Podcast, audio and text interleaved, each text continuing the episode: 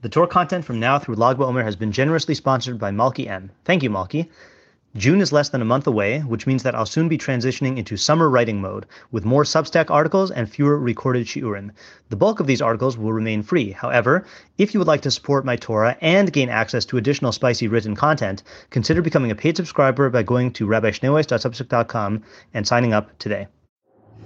Hello, I'm Rabbi Matt Schneeweiss, and this is the audio version of the one page article I wrote entitled Tisha B'Av 5781 An Approach to the Blasphemy in Eicha and Kinos, which I published on my blog Kol Hasridim on July 16, 2021.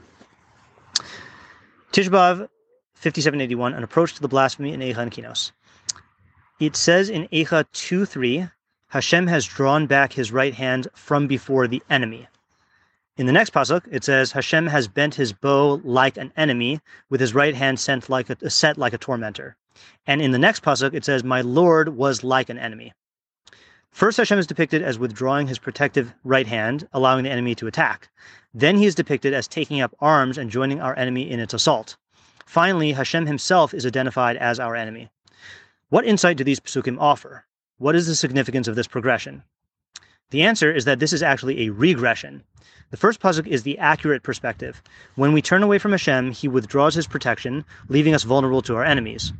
The second pasuk reflects a warped view of Hashem, in which He is characterized as committing treason against His own people. The third pasuk is the worst distortion of them all, in which Hashem is the enemy of the Jews. Why would Eicha cater to the distorted to, to distorted portrayals of Hashem? The same may be asked about the kinos, the liturgical lamentations, which are replete with harsh, inappropriate, even blasphemous statements of this nature.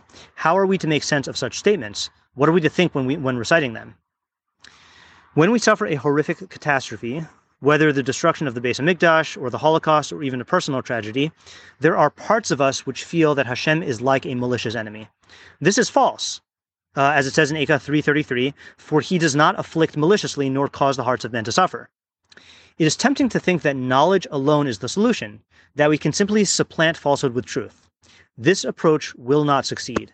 If we neglect to address these misguided parts of ourselves on their own terms, we will succeed only in driving them underground, where they will continue to affect our minds and hearts in an even more insidious manner. Instead, we must acknowledge that we have these parts of ourselves. We must give expression to them, allowing them to say what they think and feel what they feel. Only when they feel seen and heard will they be receptive to truth. Only then can the healing begin. Anthony DeMello's analogy in Awareness, the Perils and Opportunities of Reality illustrates this point. Uh, quote, this reminds me of this fellow in London after the war. He's sitting with a parcel wrapped in brown paper in his lap. It's a big, heavy object. The bus conductor comes up to him and says, What do you have on your lap there? And the man says, This is an unexploded bomb. We dug it out of the garden and I'm taking it to the police station. The conductor says, You don't want to be carrying that on your lap. Put it under the seat. End quote. The distorted conceptions of Hashem carried by our inner parts are like bombs we carry on our laps. To uncritically embrace these false views as true would be to detonate the bombs. We must seek knowledge of Hashem led by our Tzelem Elokim, our intellect, and guided by Torah. But that is not enough. If we dismiss, deny, or exile the parts of ourselves that harbor these false views of Hashem, we, all we're doing is taking the unexploded bombs and putting them under our seats. This is worse than keeping them on our laps, insofar as we convince ourselves that we've eliminated the, that we've eliminated the threat when all we've done is hidden it.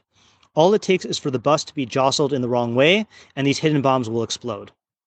There is a third option to acknowledge the bombs we are carrying, to accept our precarious state, and from that place of awareness, apply our knowledge to diffuse them. This is the intent of Eicha and Kinos, to make us aware of and feel the distorted perspectives we harbor, to accept and feel the precarious metaphysical danger we are in, and from that place of visceral intellectual recognition, to help us unburden these misguided parts of ourselves through knowledge and teshuva and the light of truth. If you've gained from what you've learned here today, please consider contributing to my Patreon at www.patreon.com slash Rabbi Schneeweiss. Alternatively, if you would like to make a direct contribution to the Rabbi Schneeweiss Torah Content Fund, my Venmo is at matt-schneeweiss and my Zelle slash Chase QuickPay and PayPal are mattschneeweiss at gmail.com.